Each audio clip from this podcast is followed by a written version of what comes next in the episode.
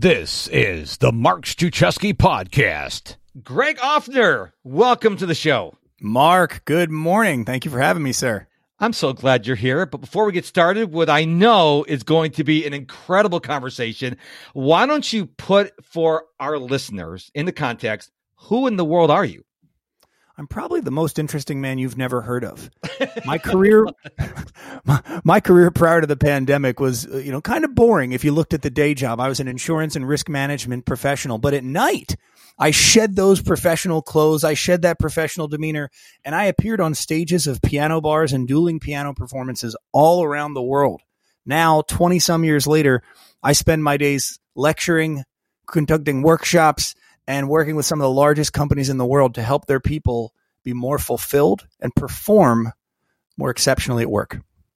I love that. And I will tell you just a little bit about the piano is when I was younger, I'm 55 years young now.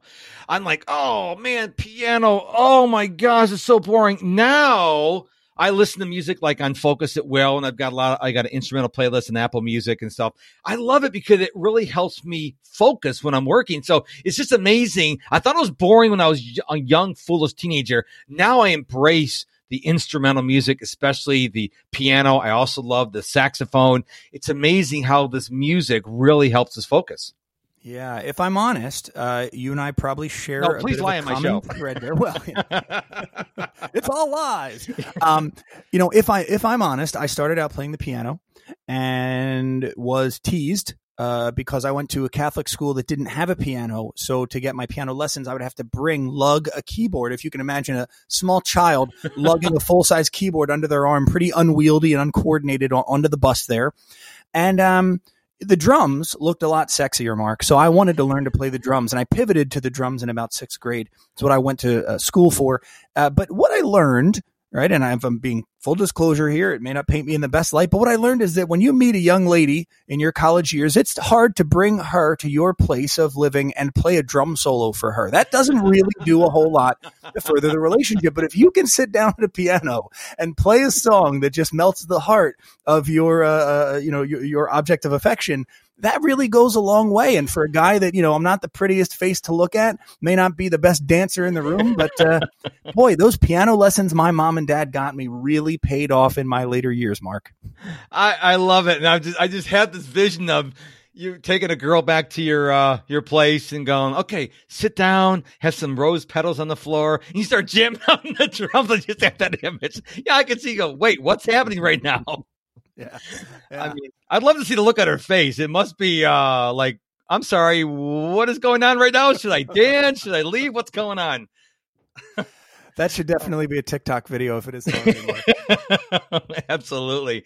Well, listen, I I'm glad we're going to talk about fulfillment because you know you and I both went through this thing called COVID back in March. I remember when I started getting those phone calls from my clients saying, "Yeah, um, I lost my job and so I can't hire you as a coach anymore. I remember those phone calls and and we all had a certain moment. We had a decision at that time. Are we going to A, curl up in the fetal position, suck our thumb and binge watch TV? Or are we going to say, look, it, I'm going to take this challenge of COVID-19 and I'm going to make the best of it. And it sounds like you did what I did and a lot of other high performers and successful people did. We didn't opt for option A, you know, curl uh, fetal position, sucking our thumbs and binge watching TV, we decided we're going to pivot and do the best we can. Now, I, interesting enough, six months before COVID hit, I decided I wanted to get away from the the the, in person events. I, am more of a ambivert, so I, I, can come out of my shell like on my podcast or something like that. But I really like being home. I didn't want to live out of hotels and Ubers and planes, and so I brought most of my training in house six months before COVID. So I didn't really have as big of a pivot shift as most people did. Although, you know, losing clients because they lost their job was a big pivot. How did you pivot during the, when COVID hit? Well, I want to go back to Ambivert. I mean, I would think that's someone who takes Ambien on a regular basis, but that's Mark. That's not your energy level is not someone who you know takes Ambien on. So, what does Ambivert mean? Okay, I didn't know. Maybe maybe it's an omnivert Ambi- I thought it was ambivert. Maybe I'm using, maybe it's not ambivert. I could be corrected. Maybe it's omnivert. What the ambivert is, is I come out of my shell when I need to on the podcast, when I'm speaking, when I'm training on live broadcast. But other than that, I like to just spend time with my wife, just watching TV or going for walk. I don't like to be around crowds unless I, I I'm paid to be there. So maybe it's not ambivert. Maybe it's omnivert. I don't know. It's one of those ones where you're, you're both an introvert and an extrovert I don't know what the term is. I should probably look it up live in the show, but uh, I'm not going to do that because I'm lazy. Um, but You're biversal. You're let you know. okay. So so that's what I. No, I know what you mean. You're you're you're you're you're more of an extroverted introvert when you have to be. Yes. Yeah, I, I I understand completely because I went through a large part of my life thinking I was a big people person that I really love to be around people, and I do.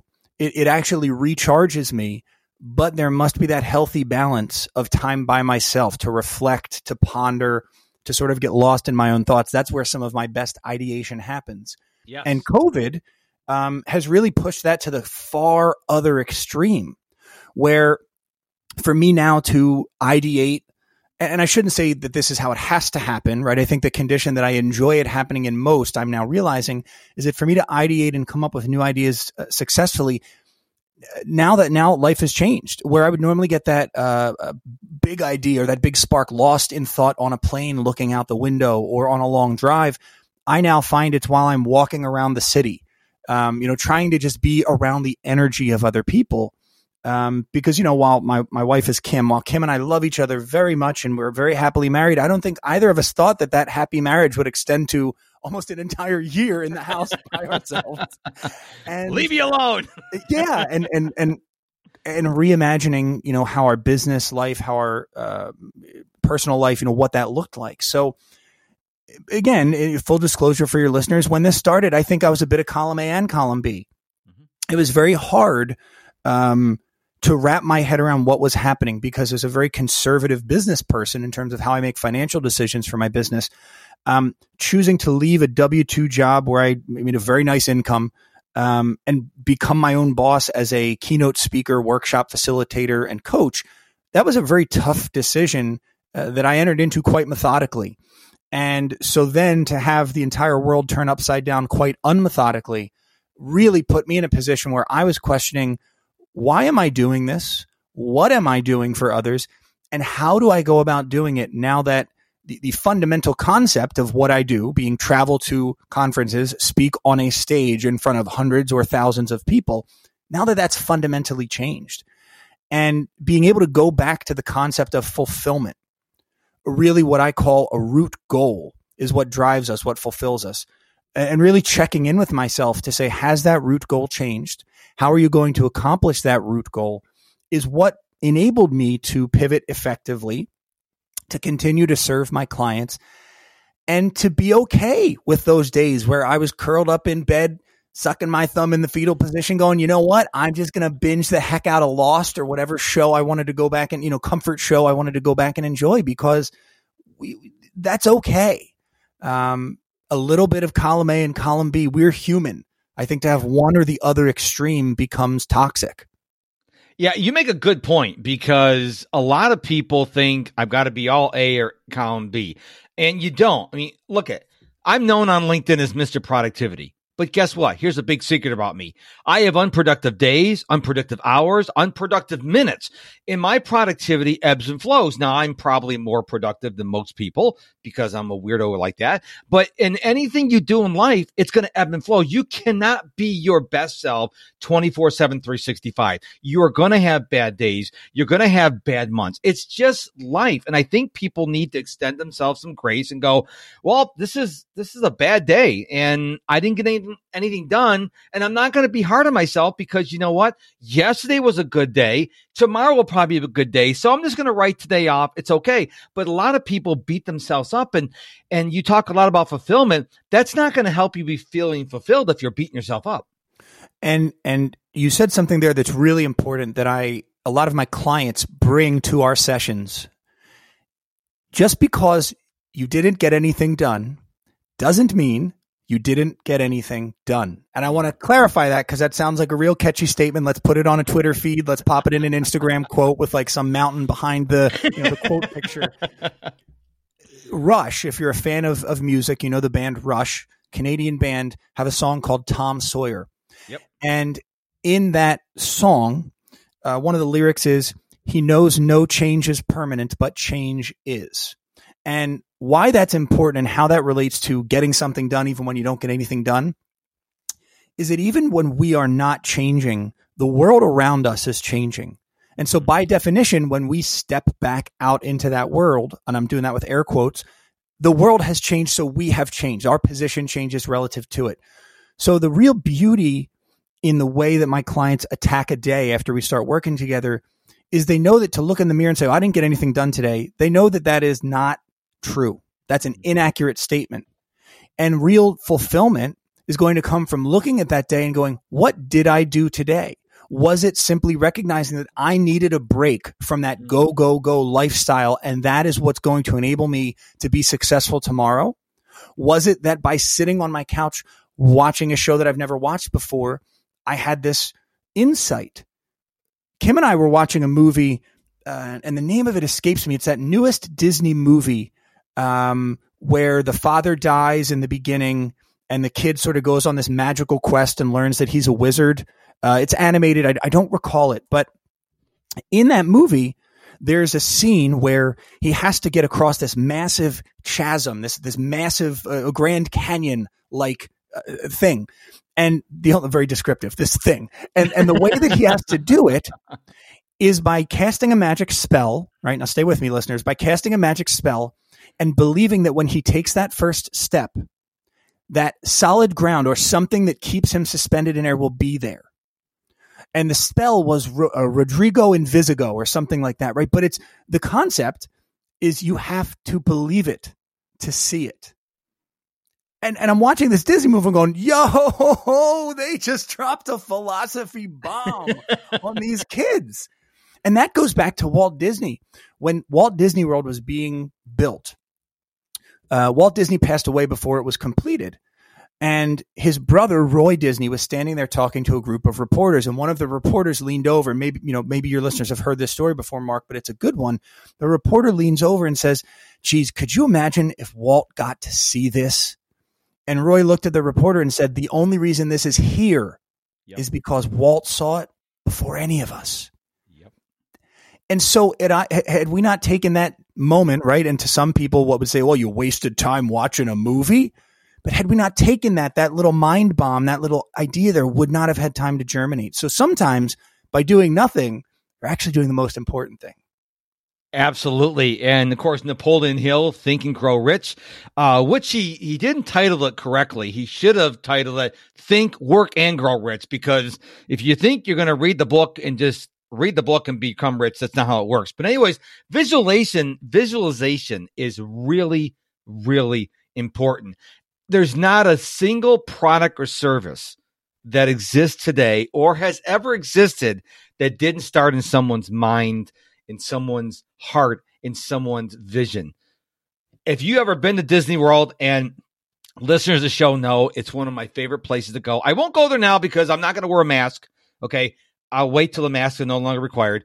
But I love going there because it's called Disney World. And uh, when you go to Magic Kingdom, if you've ever been to Magic Kingdom, you don't drive up to the door of Magic Kingdom and walk in. You drive up to the parking lot, then you either take a boat or a monorail over to the kingdom. The reason why Walt did that in Florida, is not so much in California and Disneyland, is he wanted you to leave the real world behind. He wanted you to experience a new world. And to your point, he visualized this because remember, this is back in the 60s and 70s when he created this. He people were stressed back then, and we all need to escape. Now, whether you go to Disney World or whether you go on a walk, one of the things I've been doing lately that really has brought me fulfillment is I've been leaving the AirPods home and I have been going out on walks and on daily runs without any headphones. And what this has allowed me to do is one, discover that birds chirp, two, that the wind makes the noise when it blows through the trees, But three, I find that my my thoughts kind of like fade away and all these new ideas crop up because there's nothing preventing them from percolating up, if you will, for lack of a better term.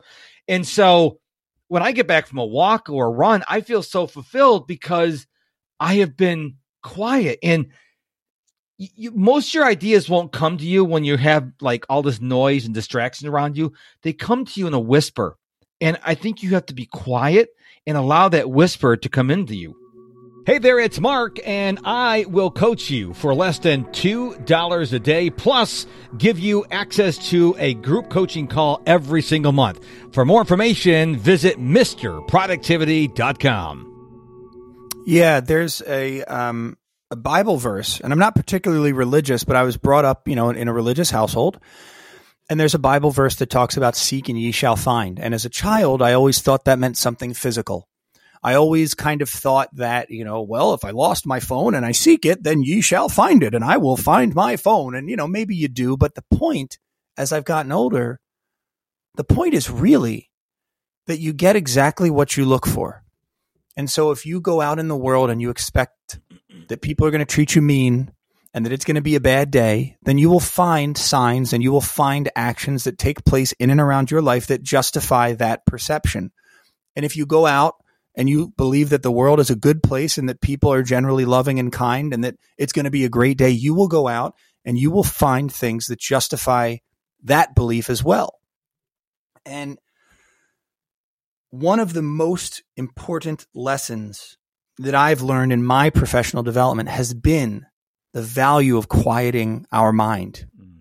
We are bombarded with these external stimuli constantly, and they get in the way of really identifying what we think.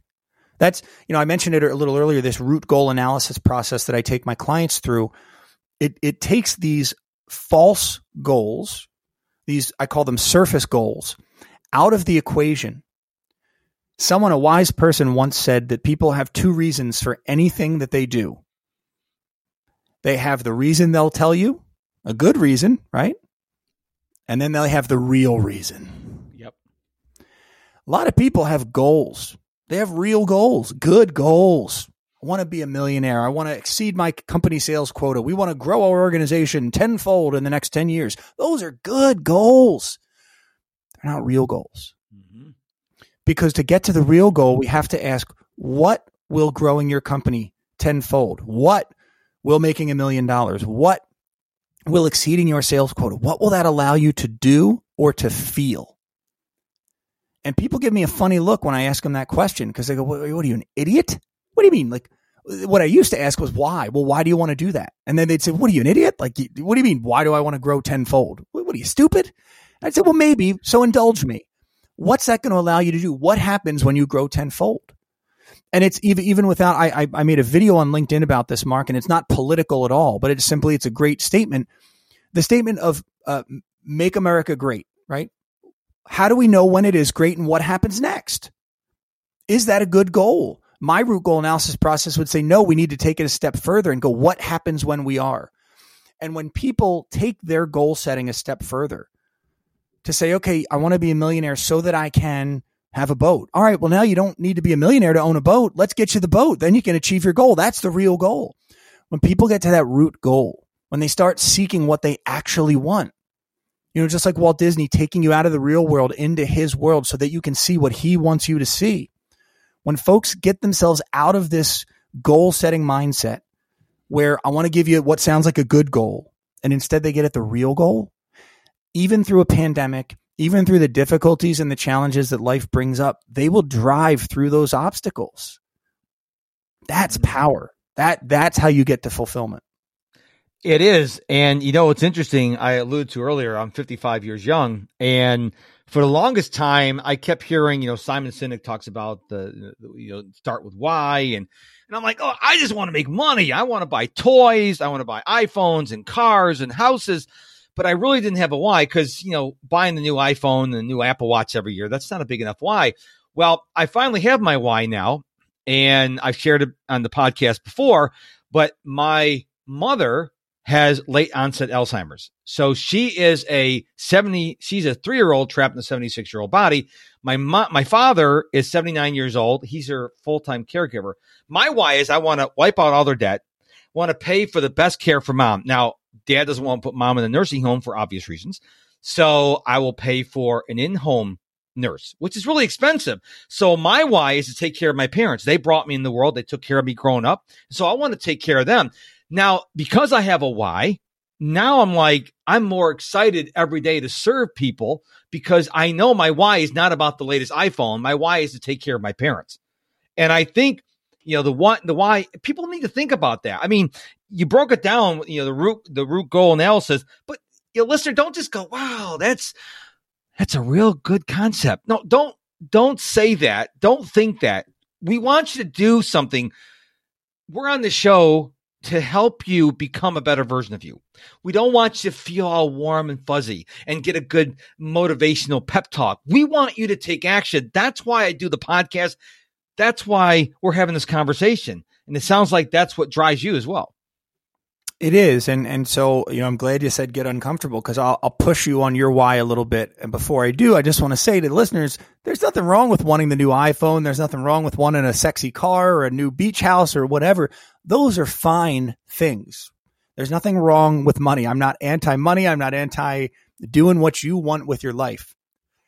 But the most dangerous thing in all of our lives is to set goals and then constantly fail at them because we don't really care because we're not really invested. Then we create this mm. pattern where we say, well, why even bother? Because the last time I remember I said I wanted to lose weight last year and then I didn't. Oh God, I ate those cookies at that party and then I just gave up. And then if that happens over and over and over again in life, we start to believe we start to lack belief in ourselves. We start to believe that we don't actually know what we want, that we're not smart enough, good enough, capable enough, that we can't do it. And what I've found, Mark, is that most people get exactly what they want. But most people are really inefficient at identifying what they actually want. And so I would gently, with love, push back on you. And, and my, my, my parents are still in good health. My Nana uh, had Alzheimer's as well. So to an extent, not as a son, but certainly as a grandson, that was rough. It was really, really rough, rough watching that happen. Um, my heart goes out to you, man. I'm, you know, I'm sorry. I would I would push back and say, what is it about caring for your parents, putting her in the best nursing home? What will that allow you to do or to feel? And eventually, I won't make you go through it on air if, if you don't want to. But no, I, I, have no problem answering that question. Uh, what will make me feel is my parents are under a lot of stress right now, and because my parents are under a lot of stress, well, not my mother because she's got Alzheimer's. My father's under a lot of stress.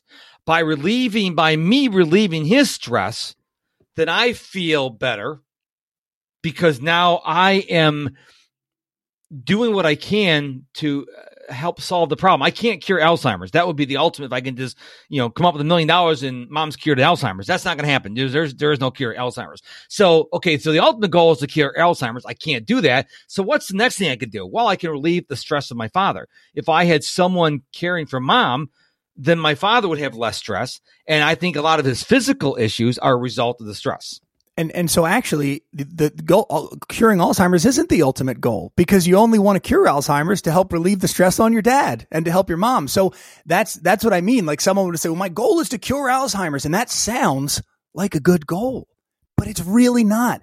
And if that's what we tell ourselves our ultimate goal is the amount of obstacles i mean uh, you seem like a smart guy mark but maybe you're not that kind of rocket level smart. I know i'm not. So no. we're going to run in to a whole host of obstacles if we say that our goal is to cure Alzheimer's and eventually we're probably going to give up mm-hmm. because it's not really the ultimate goal. And what you hit on was so powerful. You want to help relieve stress for your dad, right? Now we could, we could, we could tease a little further and say, well, why, you know, why is that important to you? And what I think we would probably hit on is what I want all of my clients to get at, what I want your listeners to try to identify, and that's their autotelic goal. An autotelic goal means the, the, the activity in and of itself is the goal. And so for someone who likes music, you'll understand that for a lot of people, you can't describe why you love music. And maybe it's this, you know, maybe it's for, for your spouse or an easier one is like women or men. If you like women, well, why do you like women? I don't know. I just do. It's just something about that, right? That's, the, the to, to for a, a, man who's straight to love another woman, that's simply like an autotelic goal. You cannot express it any further than that. It just is. Mm-hmm. That is a very powerful root goal when we can arrive at that. And so for you, if I might push and say, well, you know, what will relieving stress on your dad allow you to do or to feel? You might go, I, I, I look, I just, I re- that's it. That's really just what I want. Passionately, my heart of hearts, whatever I can do to relieve my dad's stress, that's what I want. Then that's your autotelic goal. That's your root goal. And, and anything that you do in service of that is a tick mark towards that goal. Because the next challenge, the next limitation that we put on ourselves in society is that is it steps, progress, the goals have to be big. Mm-hmm. That's very damaging. And I, and I use weight loss as an example uh, because you know at one point I was 30 pounds overweight. Doesn't seem like a lot, but I'm not a very big guy. Um, so for me that was that was quite a lot at the time. I've always been sporty and athletic, and um, what I realized was that uh, losing 30 pounds, I didn't really care what the number on the scale was but but I put this I'm going to lose 30 pounds out there and then when I didn't I was mad at myself but that's not it the goal was actually to look better in the clothing that I was wearing hmm. well there's a lot of ways I could accomplish that I could get a stylist and have better looking clothing better tailored clothing so there's multiple ways to achieve and get at a goal and the, the, the damage that I see people do is one not set a root goal and then two insist or expect that their progress and the steps that they take towards that goal are big, are sexy, because that's what we read in books by Napoleon Hill and by Tony Robbins and everybody else. It's yeah. my, my, my favorite book to hate on. And I'd love to talk to the guy at one point because I think he needs to write another couple chapters. Is Rich Dad Poor Dad by Robert Kiyosaki. Okay. Because the way that that story goes is I was poor. My dad didn't understand money. My neighbor's dad was rich. He understood money. Fast forward 30 years, I own 15 buildings and I'm a Robert, what the heck happened between here and there? Well, that's not sexy, Mark. We don't write books about that stuff. But yeah. that's the important stuff. That's the gold that I think your listeners really expect from your from your podcast and that I hope they take from this conversation is that when you identify the root goal, understand that those steps every day aren't always going to be big, they're not always going to be flashy, but they're going to be very important and taking it kind of bringing our conversation back, sometimes by doing nothing, you're actually doing quite a lot. Wow, that's powerful. And I, I will tell you that, you know, as you know, the typical overnight success takes about 30 years. And so we all know how Jeff Bezos started. We all know that he doubled his income in during COVID. But what happened in the middle? no one I, i'm fascinated i've read books on how google got to be where they are how instagram got to be where i love not just the beginning and the current i love the story in the middle because to your point there's a lot to learn in the messy middle we need to know what happened in the middle because jeff bezos didn't go from selling books to selling everything with organs overnight facebook didn't go from just on what harvard campus then stanford to like the whole world i'm fascinated by what happened in the middle. And I wish more people would would look at like an Oprah and realize that she wasn't a nobody and then an Oprah overnight. She worked hard to get there. Tim Ferriss, the four hour work week, had 37 rejections of his book. People don't want to know that. They want to go, oh, look how good Tim Ferriss is. But you don't see the early years. And so maybe I'm an oddball, but I am fascinated by what happens in the middle between the beginning and where they are now. I love to know what goes in the middle because there is so much to be learned at that time. One of the benefits of being a subscriber to my email newsletter is you get access to free weekly training from me. To sign up for my email newsletter, just go to MrProductivity.com. And that's my favorite thing to talk about. And and I'll I'll be, be very vulnerable with this story. Um, I I, uh, in college, had a, a, girlfriend. The girl that I was dating was a musical theater major, and I was a music major at the time. And I would kind of give her, I'd, I'd, jab her, I'd poke at her a bit. I'd kind of give her, you know, static. I'd, I'd, I'd razz her. Um, because I would say, you know, you guys are just so easy. Like you go and you, you play make pretend and you go out and you do these auditions and blah, blah, blah. And she said, look, you know, put your money where your mouth is, bucko. If you think it's so easy, go do it. And one day I ditched class and I drove up to New York City to audition for this brand new musical that was going to start. Never, first of all, let me just say I've never been, had never been at the time in a musical in my life, had never gone to a Broadway audition in my life, let alone a off Broadway or regional theater audition, but decided that I was going to drive up to Manhattan and crash an equity audition right? But like basically crash a union job as a non-union employee or non-union performer uh, for The Wedding Singer, which was a brand new musical that was coming out. And my justification for this, Mark, was that I had been in a wedding band for two months. And so, and I'd seen the movie The Wedding Singer. So clearly, I was the best person ever for this role. So I go, um, drive up to New York City from West Chester, Pennsylvania. It's about two and a half ish hour drive.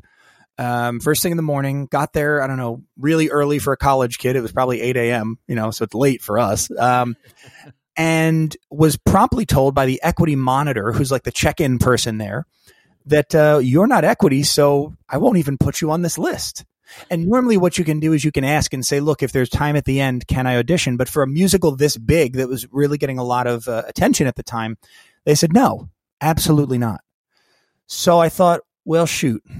I just ditched class all day, drove two and a half hours up here. And, you know, as a college kid, that's a lot of money in tolls and gas that I just spent. So I, I asked the equity monitor, I said, are there any other non equity auditions in the building that just while I'm here, I could try for?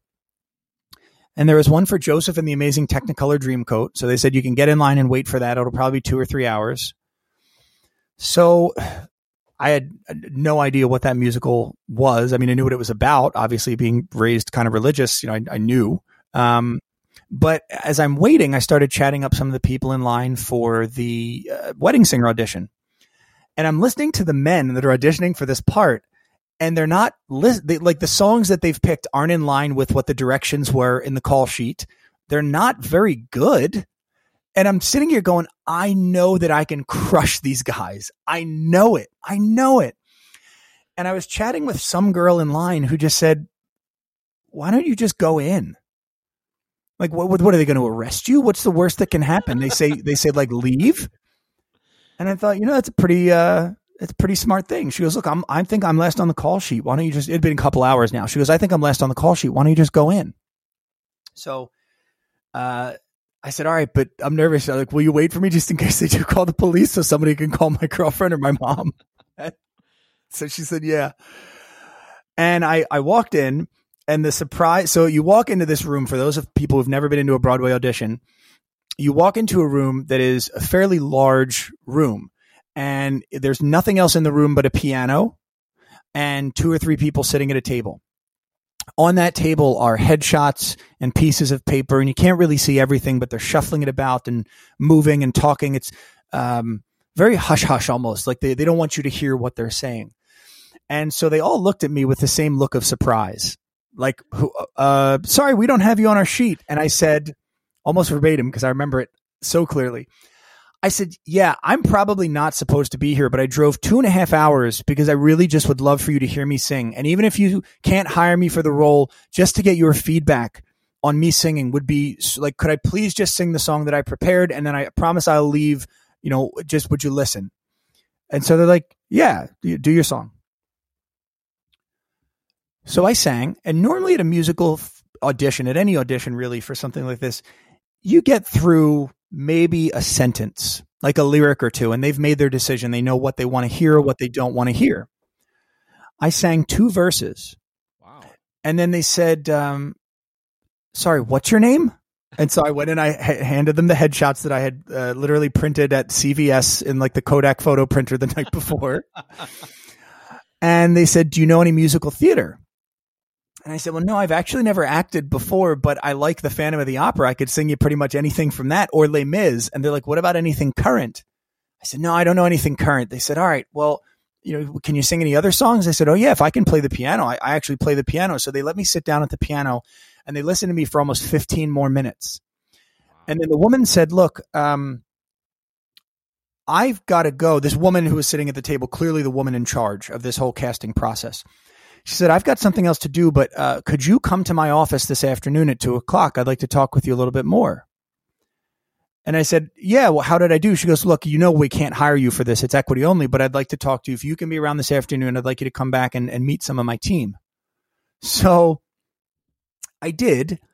And uh, ultimately, after several months of talking with her, so what they wanted me to do was be on the show, on the Broadway musical Rent, which, you know, huge musical I had never heard of it, of course. So it's like someone, you know, it's like Kanye West saying Paul McCartney. Who's that? Like, come on, you know, for a musical theater kid to not know.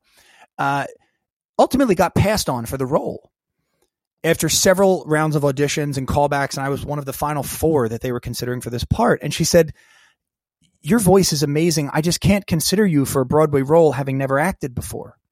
So go get some acting lessons. Like, come back. I mean, we'd love to work with you." This is Bernard Telsey Casting, one of the largest casting agencies in the world. And I gave up. I gave up because I believed that my next step had to be huge. And and then I kept believing that if I was going to be famous, someone would find me. Not realizing that like Tim Ferriss had to put the work in for multiple rejections, 34, 37 rejections of his book. And the danger is that if I hadn't nearly lost my voice, I'd still be that risk management insurance guy hiding his real passion, which is performing for others at wow. night. But in 2015, after one of my performances, I lost my voice. It just didn't come back. It wasn't, you know, like you go to a concert, you yell, you have a little too much tequila, and then the next couple days you're raspy. It was gone.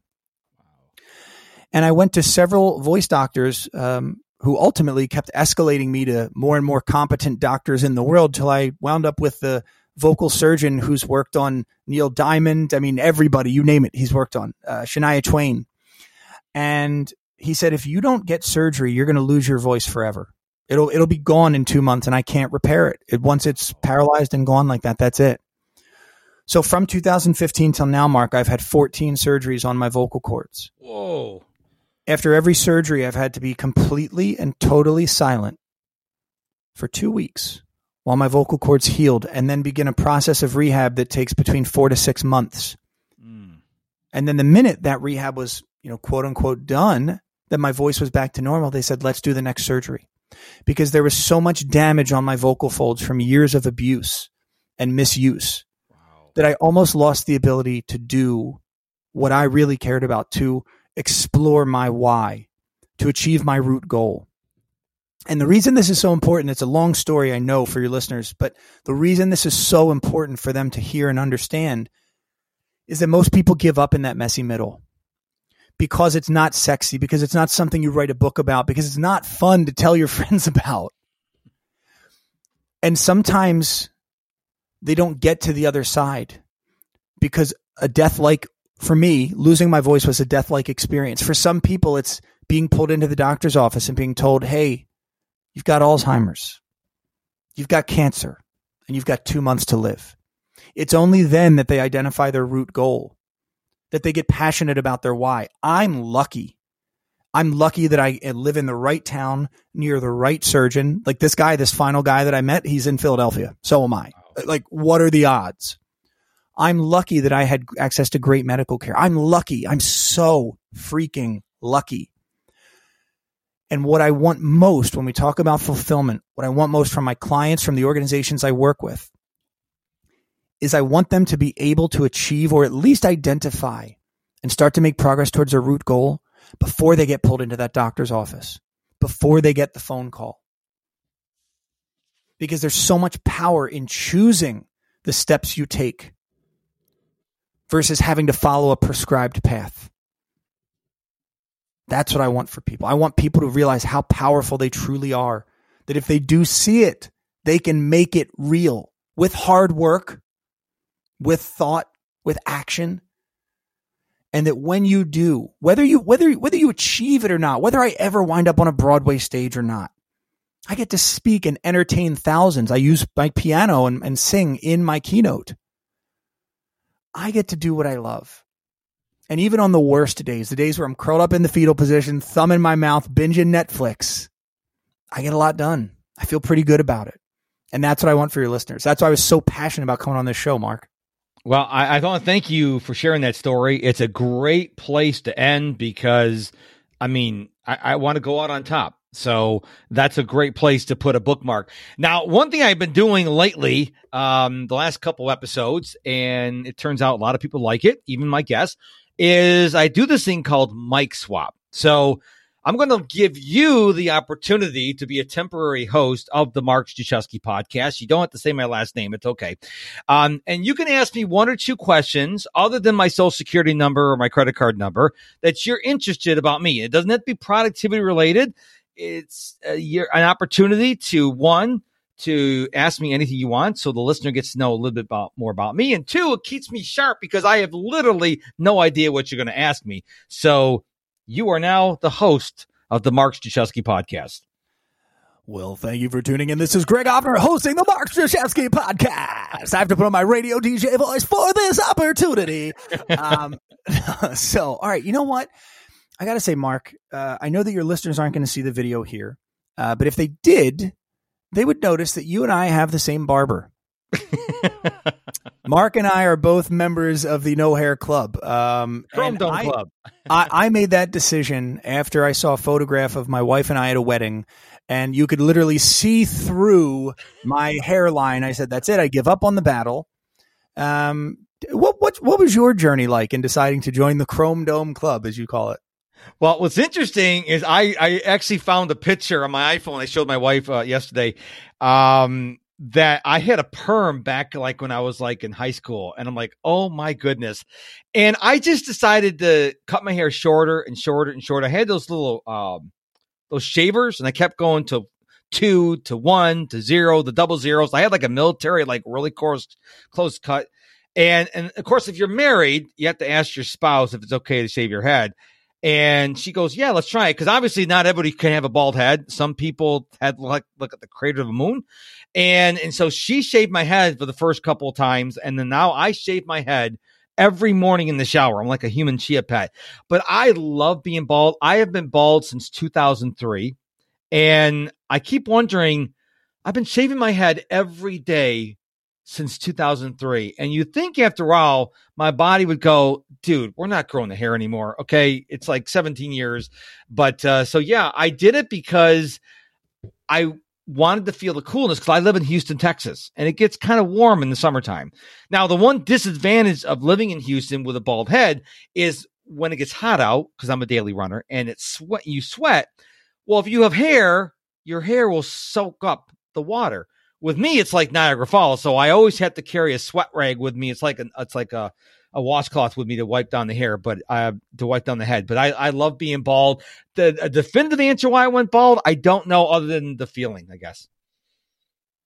It is, uh, you know, for a productivity expert, it is much more efficient in the mornings. The the get ready routine, especially for someone who went from having a perm to now not.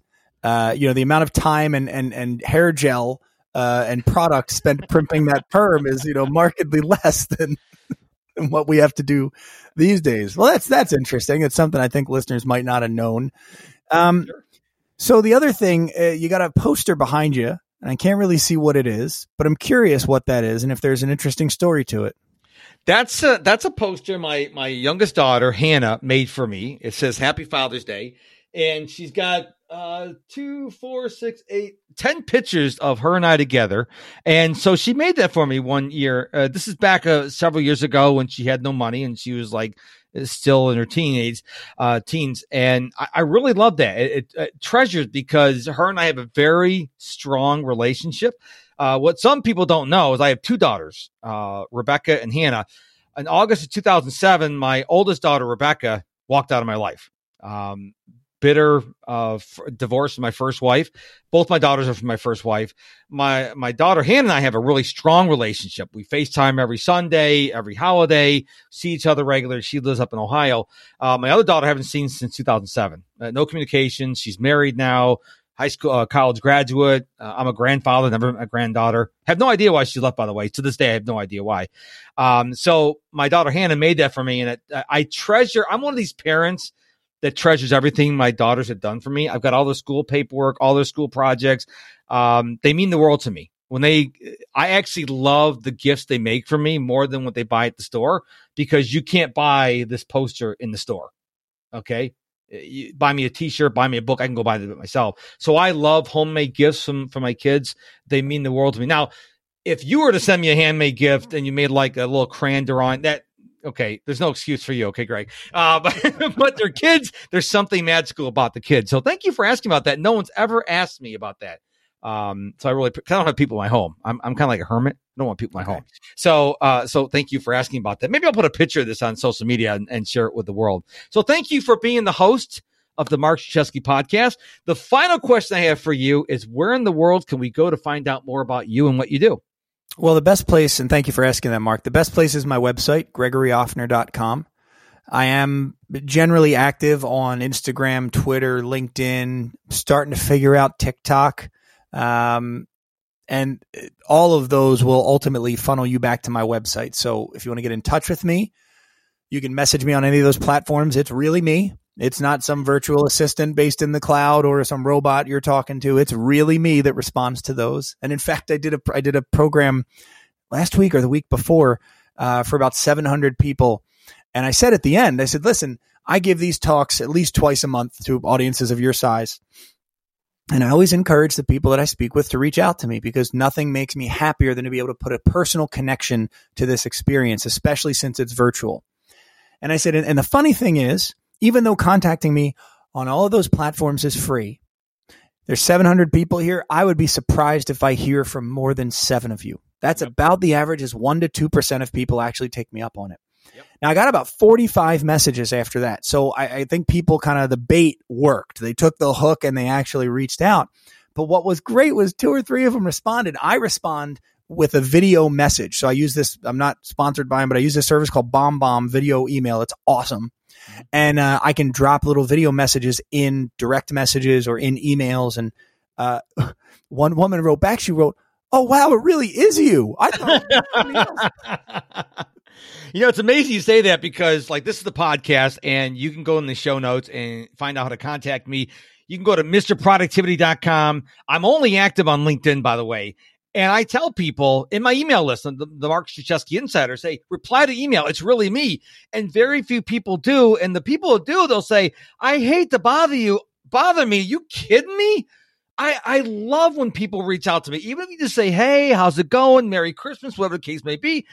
But I don't know. I think because when you get up in the stratosphere, like the Brendan Burchards and the Tony Robbins and the Mark Cubans, you're never going to hear from them. And I told my wife, I said, look it, when I become big like them, I never want to be that person. The one person I really admire, I don't like his language, the Gary Vaynerchuk. Okay, I don't like his language, but you can go up and see Gary in an airport uh, on a stage, walking down New York City, and he'll say hi to you. He doesn't think he's better than you.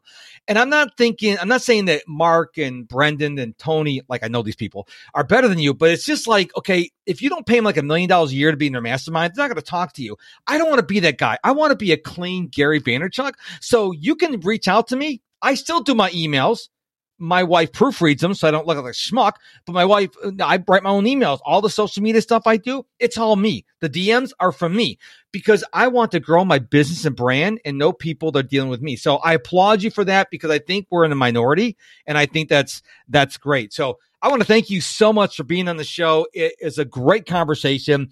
Uh, folks, by the way, you can listen to this episode more than once. It is not against the law. Some people go, I wish you'd have him back again. Well, have you listened to it multiple times? Because I guarantee you, you missed several things that Greg said. So, Greg, thank you so much for being an awesome guest. Oh, it's been a pleasure, Mark. Thanks for having me. Hey, hey, hey, hey, hey, hey, don't leave this episode yet. I have a very important announcement for you. I want you to go to MrProductivity.com right now and get the top five productivity tips for entrepreneurs absolutely for free. It's my gift to you. And while you're at MrProductivity.com, I want you to click on the tab that talks about my digital productivity coaching program. I call it DPC.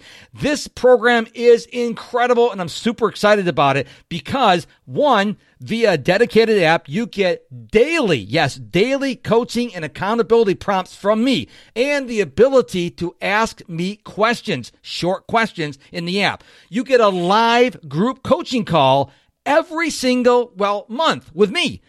Third, you get access to a DPC members only community online, and it's not a Facebook group. And fourth, you get replays of all the group coaching calls and my Saturday morning trainings. Now, my Saturday morning trainings are free but there's no replay. But DPC members get access to the training, to the replays, part of their membership. Now, what's this cost you?